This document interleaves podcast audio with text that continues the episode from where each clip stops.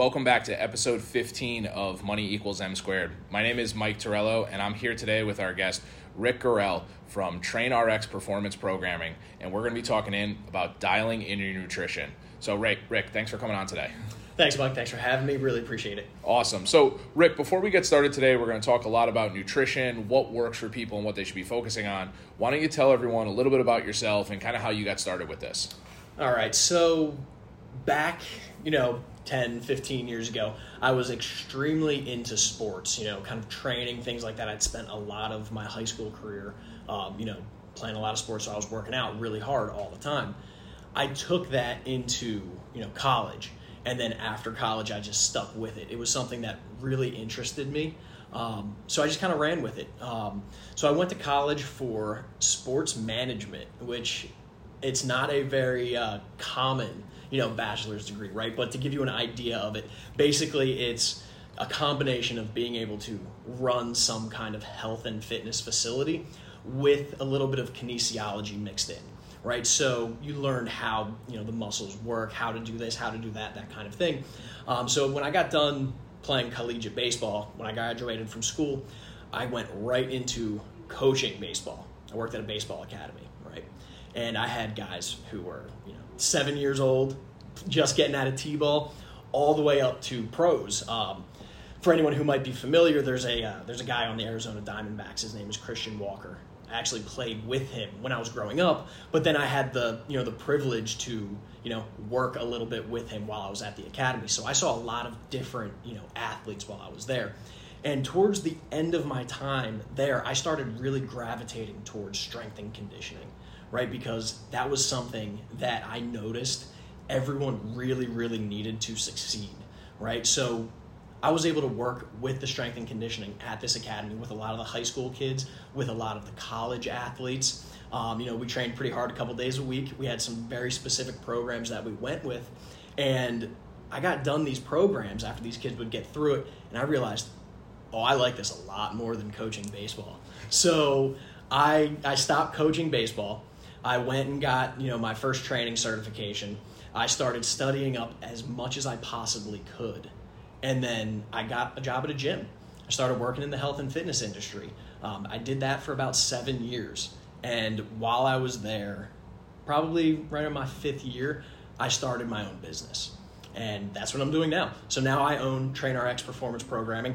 What I do is create, workout programs for people all around the world. You can access them via an app on your smartphone, super easy to get. Along with that, I work with people with their nutrition, just kind of making sure they're doing what they should be doing in terms of eating appropriately to reach their goals. So that's pretty much what I do now. Yeah. So, it sounds a lot like this was something that was a build off of your previous passion, right? Like you said, you played collegiate baseball. That was your passion. Yeah. Training, fitness, nutrition, that's part of that passion. You want to play baseball at a high level, you want to play any sport at a high level, you have to have all that ready to go. Mm-hmm. And now you turn it into a career and you really love what you're doing. Exactly. Yeah, that's spot on. It's perfect. So why don't we get right into our first question here. We're just going to ask you, a few things about things people should focus in on. Let's talk first with, constructing a meal. How should you build out a meal? What types of foods should someone be looking for, to get through their day? I'm going to make this as simple as I possibly can because it honestly is so simple, and everything has gotten so messy nowadays with, you hear things on the internet, on the news, but in reality, it's so easy. So to start, you really want to avoid anything that is highly processed, or if it can live on a shelf, say in your cabinet for years on end, stay away from it. Just don't go anywhere near it because it's not going to be a good option, right? So that leaves us with things that were once alive or grown somewhere in a field, right? That's really what you want to focus on, right? So I like to tell people to kind of categorize things into protein, fats, and carbohydrates, right? So you have your three macronutrients. Within those three macronutrients, you're obviously going to have options, right? Those options, they're pretty important, right? Like I mentioned, we want to stick to the things that were alive or grown in a field somewhere. So it's going to be a pretty limited list, but it's going to be really good for you.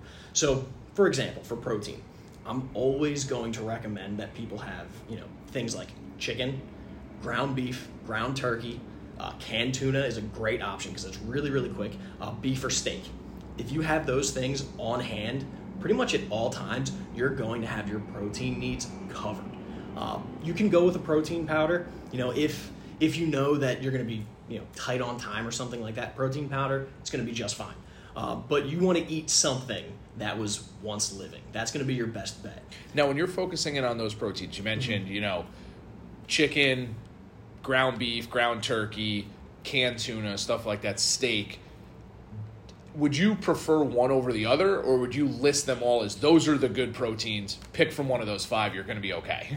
Those are the good proteins, yeah. If you pick one of those, you're going to be just fine. You know, you want to have some options, right? You want to avoid the monotony of constantly eating chicken. Right, you don't want to have grilled chicken every day, and that's the only thing that you can eat. Yeah. Nobody can handle that. It's extremely boring. So having a couple options is really good.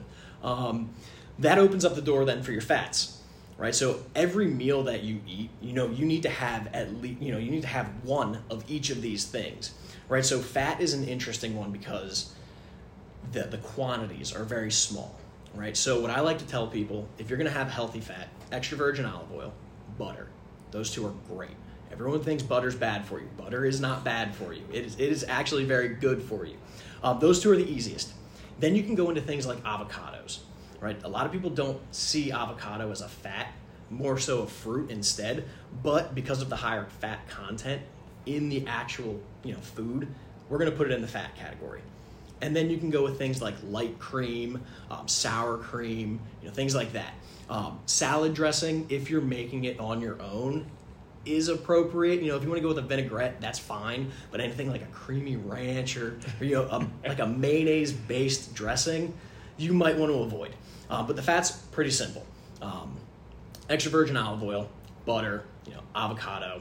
You know, you can do mayonnaise, but it can be tough. Well, you know, and it's interesting you mentioned that too, right? Like the avocado one is interesting, right? Yeah. Because like you said, most people look at that as a vegetable, right? Yeah. You know, it looks like a vegetable. It looks like a fruit, right? Yeah, it looks like something you're just gonna have a piece of, but it's highly, you know, highly concentrated in fat.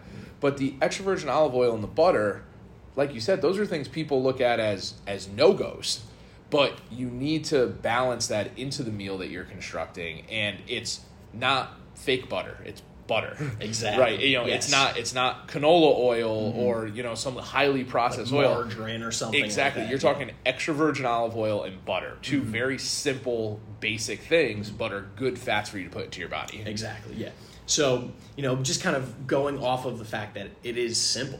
You know, when I explain, you know, just kind of like the foods that, you know, we should be eating or that we should be prioritizing, it's almost like we're eating ingredients more so than we're actually eating, I guess, meals, right? For lack of better terms, right? We're just eating ingredients that would go into a bigger meal without turning it into something that, you know, a chef in a Michelin star restaurant's going to create. Like, you don't have to be a professional chef to figure this out. Like, right. It's really that easy. Awesome. So you mentioned, so we talked fats, we talked proteins, carbohydrates. Now we need carbs. So this one is always the one that upsets people a little bit, right? Because I'm going to start off just by telling you right now, the pastas, the rices, you know, things like that, they're not bad for you, but you have to limit your consumption. Those are the things that can really, really add up in terms of calories. So if you're not watching how much of those things that you eat, you're going to be in a bad place. You know, bread, pasta, bagels, you know, anything that's, you know, a real grainy carb, you have to be careful. As far as carbs go, I really like to promote fruits and vegetables. And I jokingly say this all the time, but how many people do you know who have become overweight from eating a lot of fruit and vegetables? Right, exactly. That's not something people say. We were just talking about this, you know, kind of preparing for this. And you said that quote, and you're like, who do you know that's overweight from eating too much fruit? You know, nobody, right? Yeah, yeah. And you think about that, and part of it is I don't think anybody puts fruits and vegetables in your carbohydrates. but you're putting it there because of the sugars and the energy, correct? Exactly, yes. And this is why people, you know, I'm sure you've heard this, and I'm sure someone who's listening right now has been told at some point in their life that the sugar in certain fruits is bad for you. Right. Absolutely ridiculous. It's naturally occurring sugar. It's not bad for you. It's not what's going to make you overweight. Right? So, you know, you have tons and tons of fruits and vegetables that you can choose from. You know, I like to keep things really easy, right? If we're going to go for vegetables, things like broccoli, cauliflower, peppers, all sorts of colors, right? Red, green, you know, yellow, orange, whatever you want, that's fine. Green beans. You can go with black beans. They're good too. The vegetable list just, it goes on and on, right? For the items that are less preferred, so to speak, because these are still vegetables, right? You're looking at potatoes, sweet potatoes, white potatoes, red potatoes. You can eat them, but you just have to be smart about how much you consume, right? I don't want you to sit down at dinner, right, and eat 2 or 3 whole sweet potatoes. That's going to be overkill, right? Right. So you just need to be aware of how much you're actually consuming. For you know, for your fruits, same thing applies. You have just a massive list that you can choose from. Grapes, strawberries, actually any berry is really going to be a fantastic choice. Bananas, oranges, you know, apples, all of that, it's great. You know, you can load up on those. And to be totally honest, fruits and vegetables, eating a lot of them is really hard. You know, if you look at the serving sizes that you're supposed to eat, right, or if you're trying to hit a certain amount, just the quantity of, say, strawberries or the quantity of broccoli, it's huge. There's so much of it. And that's why, you know, if you're focusing in on your fruit and your vegetables and you're focusing on those quantities, you're going to get full so much faster, right? If you're going to eat, you know, white bread, or you're going to eat, you know, those bad carbs for you. Like you said, like pasta, you can eat so much pasta, it doesn't fill you up right away. And you're hungry 30 minutes after. Exactly. You're burning that, you're immediately hungry, and it's not doing anything for you. Where berries, how many berries can you really eat before you're stuffed and you can't do anything else? And it's going to keep you full, right? It takes up a lot of space in your stomach. It's very satiating. So those are your carbs, right? And it's probably a little different than what, you know, a lot of people were expecting to hear, because it wasn't based solely off of the grains, right? Because when we hear carbs, we think grains, we think bread, pasta, exactly, rice, yeah, that kind of stuff. Now, I'm not saying that you can't eat it, right? Like I mentioned, you just have to be aware of how much you're consuming, and then what it makes you feel like afterwards. Now, vegetables, this is one thing I've always wondered. We're building our plate out. You said if you grow it in a field, it's good. Mm-hmm. We don't want stuff on a shelf. What's your thoughts on canned and frozen vegetables versus fresh? Canned and frozen, just fine. You know, it's not easy to maintain fresh fruits and vegetables. It's really hard because you have to eat them, you know, 2 or 3 days or they're going bad. I mean, I bought 6 bananas, today's Tuesday, I think on Friday, and 3 of them right now are basically mush on the top of my fridge just because I haven't eaten them, right? So, you know, fresh ingredients or fresh fruit and vegetables, they go bad quick. So if you need to buy frozen, totally fine. It's going to last longer, and you're always going to have it. Right. And that's what's important. It makes it easy, right? That's this thing, like for me, like I have 3 kids, right? Mm-hmm. Fresh ingredients, running around. What can I do quick and healthy? Frozen vegetables, frozen fruits, canned vegetables. That's going to help out a lot. Yeah, it's going to be extremely beneficial. I'd be lying to you if I went and told you I went to the grocery store and bought a head of raw broccoli. I don't think I've ever seen anyone buy a head of raw broccoli, right? You buy the frozen bag. It's just the same. It's great. Yeah. You don't have to worry about boiling it, then cooking it. You know, it's just a lot easier. It's just easy. Mm-hmm. Awesome. All right, perfect. Moving on to our next question. Let's talk a little bit about alcohol. You know, obviously it's summertime. People want to go out. They want to have a good time. How does alcohol derail your plan or affect your plan? So alcohol it's wildly problematic for anyone who is very serious or actively trying to lose weight. And the main reason is because alcohol is metabolized differently by our body than the other fuel sources, right? So our body uses carbohydrates and fat as a fuel source. Those are the primary fuel sources that our body wants to use all day, every day. The second alcohol enters your body, it no longer uses carbs or fats as fuel. It starts using that alcohol as fuel. and it's going to use that alcohol as fuel until all of it is gone, right? So pending you as an individual, like who you are and how much alcohol you've actually consumed, you're looking at anywhere from 12 to 36 hours where your body is only using alcohol as fuel. Everything else you eat, everything else that's in your body, getting stored as body fat. So, right. So essentially what you're saying is, you know, a night out drinking can set off somewhere between a day to a day and a half of now everything that you consume, you're storing. Correct. Exactly. So it's really a compounding effect, right? So you think about a normal weekend, right? You go out on Friday night. Say you go out to dinner. You have, you know, 2-3 beers. Okay, so you've got however long that's going to take for your body to utilize that alcohol or metabolize it. And then Saturday afternoon comes around. You hit the golf course. You have 4, 5, 6 beers with your buddies. So now you're just adding on even more time. You're just prolonging the process. Sunday comes around, okay? Nothing. You don't have any alcohol. Well, you're still burning what you consumed on Saturday and Friday.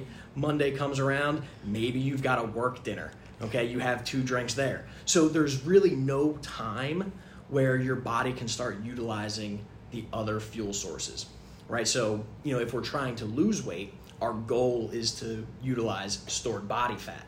Right? But if we have alcohol in our system, we're never going to be able to utilize that stored body fat. You might for a small period of time, but it's not going to be sufficient enough to really see consistent, you know, actual weight loss. Right. So then you're going to start, you know, storing that body fat. You're not going to be burning it off. And then instead of losing weight, you're going to put on weight. And then you're going to get frustrated, right? That's where people get frustrated because they're going to be following exactly what you said on constructing a meal, but they're having a couple drinks at night with their friends, and then they're putting on weight instead of losing weight, and they're going to say, this meal plan doesn't work. Exactly, yeah, and it happens all the time, which it really is a shame because people do so well when it comes to actually eating, and then they totally sabotage themselves by how much they drink. You know, I saw this a lot. Back when I was working in a gym, you know, we'd have, you know, members coming in and I'd be talking to members all the time about their nutrition. And where I was working, it was in Pennsylvania, right? On a just very, very upper, you know, class. People were very wealthy. They did a lot of just extravagant things all the time. And with that came a lot of drinking. So you have these people who, they had their diets under control. They were great, but they were drinking 6 days a week and they were upset that they couldn't lose 5 pounds. And it's like, well, I don't know what to tell you. You need to cut back on the alcohol. So it really boils down to, you know, are you willing to cut back on the amount of alcohol you consume? Or are you just going to keep beating your head into a wall and, you know, do really well with your diet and keep on drinking and not make any progress? You know, I don't want to say that you can't lose weight and still drink, because it's possible. It's just going to be much, much slower or ultimately paused for longer periods of time. Right. Awesome. All right, perfect. So let's take a quick break. We'll head into our community spotlight, and we come back. We'll have just a couple more questions for Rick. Welcome to this week's Community Spotlight, the segment of our show where we focus in on the small businesses in our local community. This week, we're focusing in on TrainRx Performance Programming and today's guest, Rick Gorrell. At TrainRx Performance Programming, they focus on the most effective training strategies to help guide you towards real results. From exercise selection, total volume, to overall intensity, it's all here for you on easy-to-follow programming. With 8 different programs to choose from, the TrainRx Performance Programming platform is one of the largest online training platforms out there. No matter your age, gender, goals, or level of experience, the TrainRx Performance Programming platform has what you need to get the results that you want. Again, that's TrainRx Performance Platform and today's guest, Rick Gorrell. You can get in touch with Rick online at trainrxfit.com or by emailing him at info@trainrxfit.com. Welcome back to episode 15 of Money Equals M Squared. I'm here today with Rick Gorrell from TrainRx Performance Programming. Before the break, Rick, we were talking really about alcohol and constructing meals. Let's talk about kind of why that works now. So first, let's dive into, a lot of people like to go on diets. Intermittent fasting is one of the things that's popular right now. You know, it's the newest fad diet, if you will. Let's talk about How do you feel about fad diets? You know, do they work? What do you think about them? So, you know, I personally, I'm not a huge fan of fad diets, and that's mainly because they're not sustainable. They work for a short period of time, right? You start a diet, you're extremely excited, you are, you know, just head on, I'm getting after this. You do it for 3 weeks, and then it starts getting really, really hard because you're so limited, right? Or you're eating such few calories that, you know, just normal tasks become very, very challenging because you're not nourished enough. So yes, they're going to be extremely effective for creating a caloric deficit, for putting you in the environment to burn stored body fat, right? But you can't maintain that. So that's why I find them to be problematic. You know, what we talked about earlier with the, you know, construction of a meal, right? Using specific, you know, food items and things like that. You can consider that a diet. You really can. But that option becomes far more sustainable than cutting out everything and only eating, you know, 1,000 calories per day. So I'm not a huge fan of the fad diets, but if you need to follow one to create a caloric deficit, fine, that works. Do it if you have to. Just understand that you need to maintain it. Right. I think the thing that a lot of people don't realize about the fad diets is the ones that have an end date. You know, do this for 3 weeks, do this for a month, and you'll lose X amount of weight, right? Like that's the pitch that they all give you. You're probably going to hit that goal, but now you got to get back into regular life, and you're probably going to give some back. You got to ease back into it and kind of knowing how to construct to keep your deficit, because if you don't hit your goal and then some in that month or month and a half, whatever you're doing, you're going to be back at your starting point right away. And I mean, myself personally, I've seen, you know, with myself, with other people, you go on the fad diet, you lose a bunch of weight, you get below your target, and then the next thing you know, you're heavier than you started, because once you start putting it back in, you can't stop, and you don't want to go back on because, like you said, you feel terrible. Mm-hmm. Mm-hmm. And that's really the main thing. Like, you know, you get on the diet wherever you start at, you lose a bunch of weight, and then when it's over, no rules apply anymore. It's a free-for-all, right? Because you were so deprived from the things that you wanted while you were on the diet. You know, and obviously the things that you want are usually the poor choices, the pizza, the wings, the beer, the burgers, you know, stuff like that. So you just go overboard on consuming all of those foods, and then you wind up, you know, heavier than you were before you started the actual diet, and you have to do it again, but you don't want to do it again, because you know how hard it is and how, you know, how miserable it was. So it just boils down to the fact that it's not sustainable. Right. You should be capable of going back to, say, correcting your diet in order to achieve the results you want, if you do happen to go off the rails. Because let's be honest, everybody isn't going to be perfect all of the time, no matter who you are. Yeah, and you got to allow yourself to not be perfect. And I see that a lot, is like a lot of people, they go on, they're so strict, but they're not going to allow themselves to be imperfect.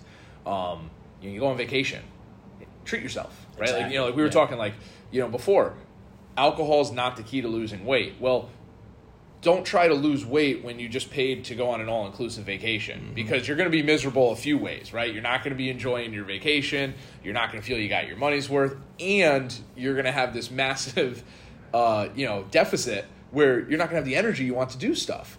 And so don't do it then. Right. Yeah, exactly. You know, but allow that for yourself. Allow yourself to be able to say, okay, I'm taking this week off, and then let me tune back up, right? It's mm-hmm. not crash. It's just tune back up, get right back on track. Yeah, you know, it's like a roller coaster. You know, if you look at it on a chart, so to speak, there's going to be peaks, there's going to be lows, there's going to be everything in between. You know, some periods of time are going to be much better than others. And it's how you recover from those times that are bad and get yourself back to the good.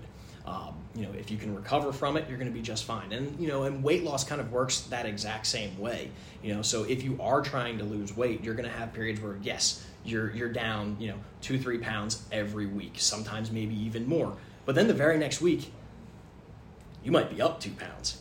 Right. But you can't let that deter you from continuing to do, you know, what you were doing. And that's kind of like how a vacation is, right? You could theoretically, be trying to lose weight for a vacation, because most people want to lose weight before they go on vacation, right? Yep. You're going to the beach, you're going somewhere awesome, right? And you want to drop a couple pounds, right? So you do all this stuff, a month or two prior to vacation, then you go on vacation. Well, that vacation is just one of the little valleys, right? That's a low point. As soon as vacation's over, you just start climbing right back up. You correct what you just went through, and you get right back on the train. But you should be able to get back on the train. Yeah. Because if you can't, then it has to be a train you can get back on. Yeah. Because if you can't get back on it, then it's a slippery slope. It's just going to keep on going downhill. Right. Awesome. So the last thing I wanted to talk about, you've mentioned the word caloric deficit a lot, the term. Can you kind of explain what it is, how does that work in your body and stuff like that, and why it's so important to be able to maintain that in order to do things like just be healthy, lose weight, stuff like that? So from anything that we've talked about, this is probably, in my opinion, the most important thing for anyone to listen to, especially if you're trying to lose weight or even just, maintain a healthier lifestyle, right? Because as soon as we overconsume, we start seeing problems. So to maintain a caloric deficit, it's very simple. All you have to do is burn more calories than you consume on a daily basis, right? So just as a general statement, the normal person, and this is without doing any physical activity, this is you wake up, you stay completely still in bed all day. You don't do a single thing. You will burn anywhere from 1,300 to 2,000 calories just to maintain your existence, just to live, right? So when we do things like, exercise or, walk the dog or run around with your kids, anything like that, you're obviously, you're using fuel, you're burning calories. That just adds to the caloric expenditure, right, throughout the day. But the problem is we're going to eat, right? We're going to consume foods. We're going to put calories back into our body. And the only way to make sure that we're not putting too many calories into our body is to understand how much we actually eat, right? So if you go overboard on the eating, you're going to put more calories into your body than you burn on a daily basis, which leads to problems. So to maintain that caloric deficit, we just have to make sure that we don't put more calories into our body than we burn on a daily basis. So realistically here, that requires some kind of knowledge to what you're consuming or what you're burning, right? Now, figuring out how much you burn or how many calories you burn per day is a lot more difficult than figuring out how many calories you consume, right? You have smartwatches or, fitness trackers and things like that, right? But you can't rely on those that much. They'll give you some very good information. They'll tell you, okay, I burned 500 calories in, on this workout, or I went for a 30-minute walk and I burned 250 calories. It's going to be close, but it's not going to be spot on. It's much easier to figure out how much food you eat, right? You can count calories, which is, it's not super easy. It's a little time consuming, but if you don't want to do that, all you have to do is measure your food, which is even easier. And then you don't have to worry about, there are this many calories in 1 gram of protein or this many calories in 20 grams of carbs, right? You're just measuring serving sizes. Right. So you want to have a little bit of an idea of how many calories you eat. Because if you don't know how many calories you're eating on a daily basis, you're swimming blind. You have no idea where you're at. That's good. Awesome. So basically, I mean, your tip back there would kind of be just keeping track of how much you're eating, kind of measure your food for your portion sizes on the front end. So that way, right? Like if you're, if your portion size is, say, 8 ounces of steak, right? Know what that is, kind of do the research, see where your calories are, kind of figure out what your day looks like with an 8-ounce steak as part of your meal. Right. Then if you have to cut, we know go down to 6. That's easy. We don't have to remeasure the food. We don't have to count the calories. It's pretty simple. If I go from 8 to 6, it's an easy cut. I cut a little piece off. I know where I am. Exactly. Yeah. It's much easier to reduce, a serving size. And that's essentially how you figure out, how much I'm going to need to consume to maintain this deficit. You can literally do it on a week-by-week basis. If you know that, okay, I was having an 8-ounce steak, I was eating a 6-ounce piece of chicken, just you name off all the food items you eat, every day throughout the entire week, and say you gained 4 pounds. Well, I overate. So now I need to cut these portion sizes, right? And then the following week, you might see, okay, I lost 3 pounds. Let's keep the same portion sizes. Exactly. And then maybe you drop another pound or two, and then you just stay with that. Right, so if you keep your activity level the same, mm-hmm. keep your calories the same, and you're losing weight, you should continue to lose weight. When you have your hiccups, that's why it's important to know what caused your hiccups. Is mm-hmm. it more food? Is it alcohol? Is it lack mm-hmm. of lack of exercise or lack of activity? And you're able to kind of pinpoint where everything is because it's all just a mathematical formula, really. Basically, yeah. So, you know, Mike, the really, really important thing, right, with this caloric deficit, okay, you want it to work for you. So while you're in a caloric deficit, the way it works in your body is because you're not using carbs or fats that you've just consumed, right? Because that's, if you think back to earlier in the podcast, those are our two main sources of fuel. So if you don't have immediate, you know, fats or carbs to pull from, your body has to power itself with something else. So that's going to be stored fat.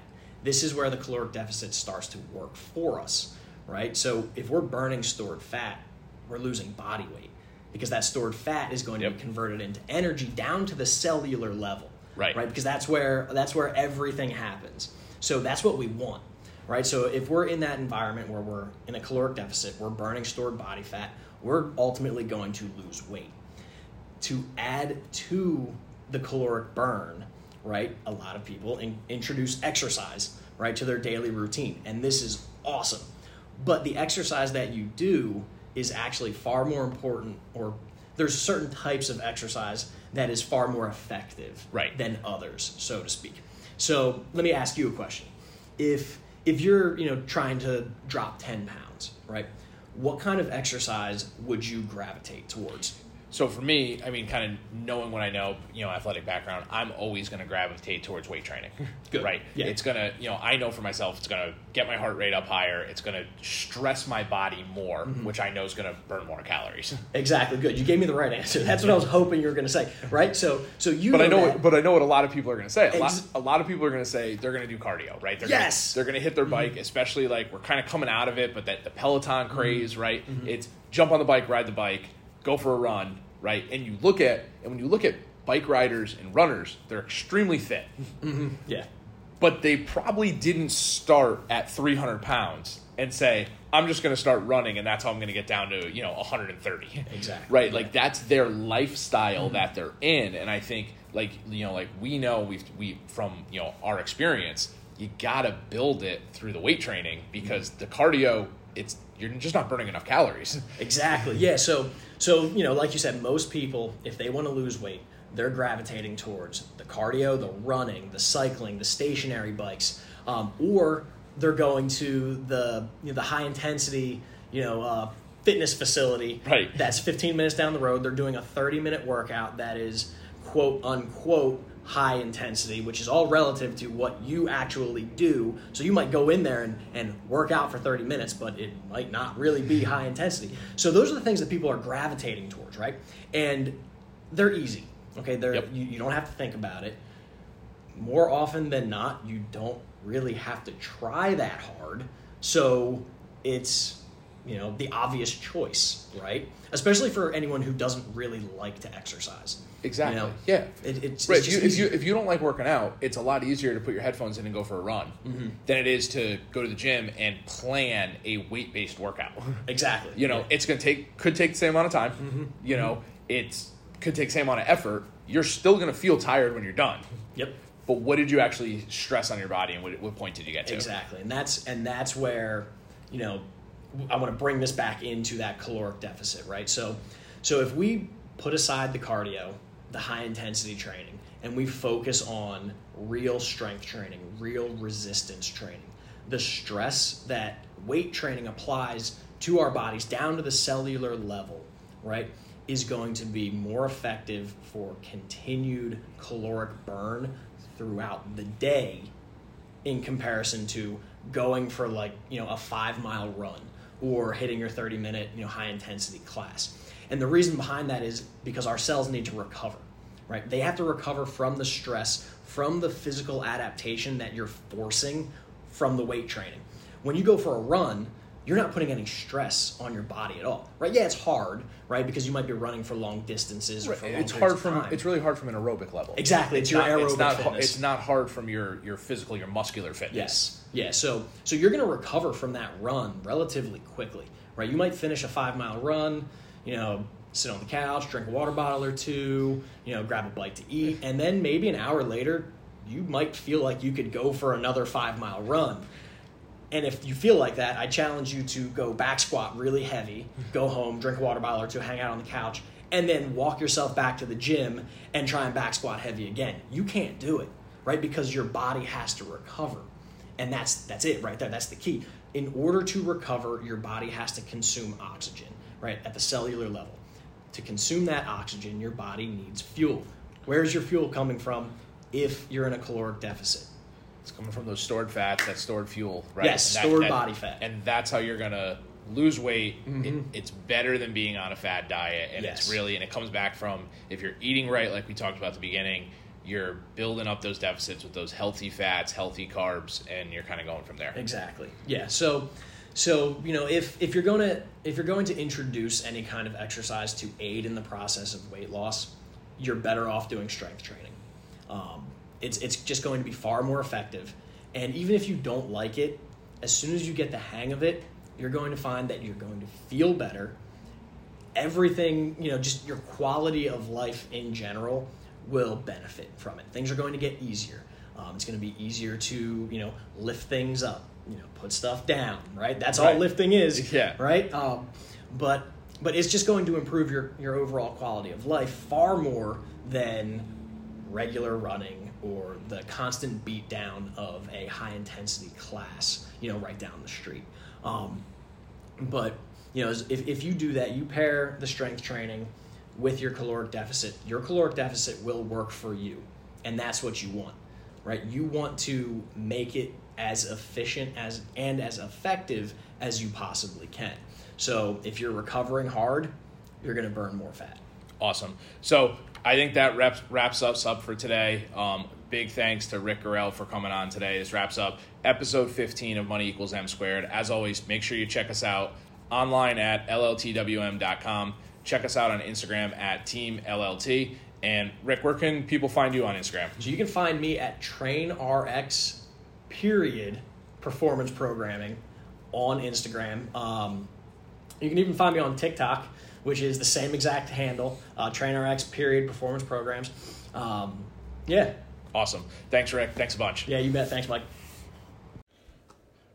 The views and opinions expressed in this episode are not necessarily the views and opinions of Cetera Investment Services.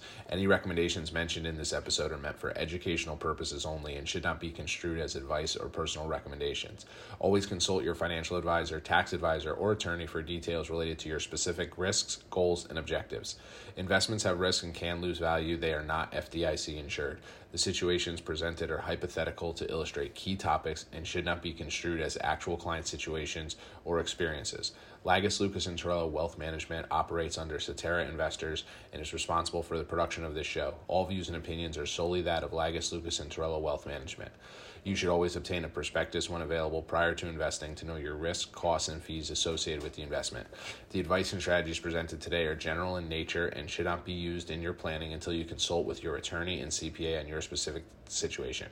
A diversified portfolio does not assure a profit or protect against loss in a declining market. Asset allocation is an investment strategy that will not guarantee a profit or protect you from loss. Cetera Investors is a marketing name of Cetera Investment Services, securities and insurance offered through Cetera Investment Services, LLC, member FINRA, SIPC. Advisory services offered through Cetera Investment Advisors, LLC. Cetera is under separate ownership from any other named entity.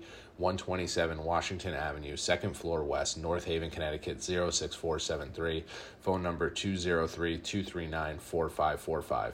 Individuals affiliated with this broker-dealer firm are either investment advisor representatives who offer only investment advisory services and receive fees based on assets, or registered representatives who offer brokerage services and receive transaction-based compensation, or both an investment advisor representative or registered representative who can offer both types of services.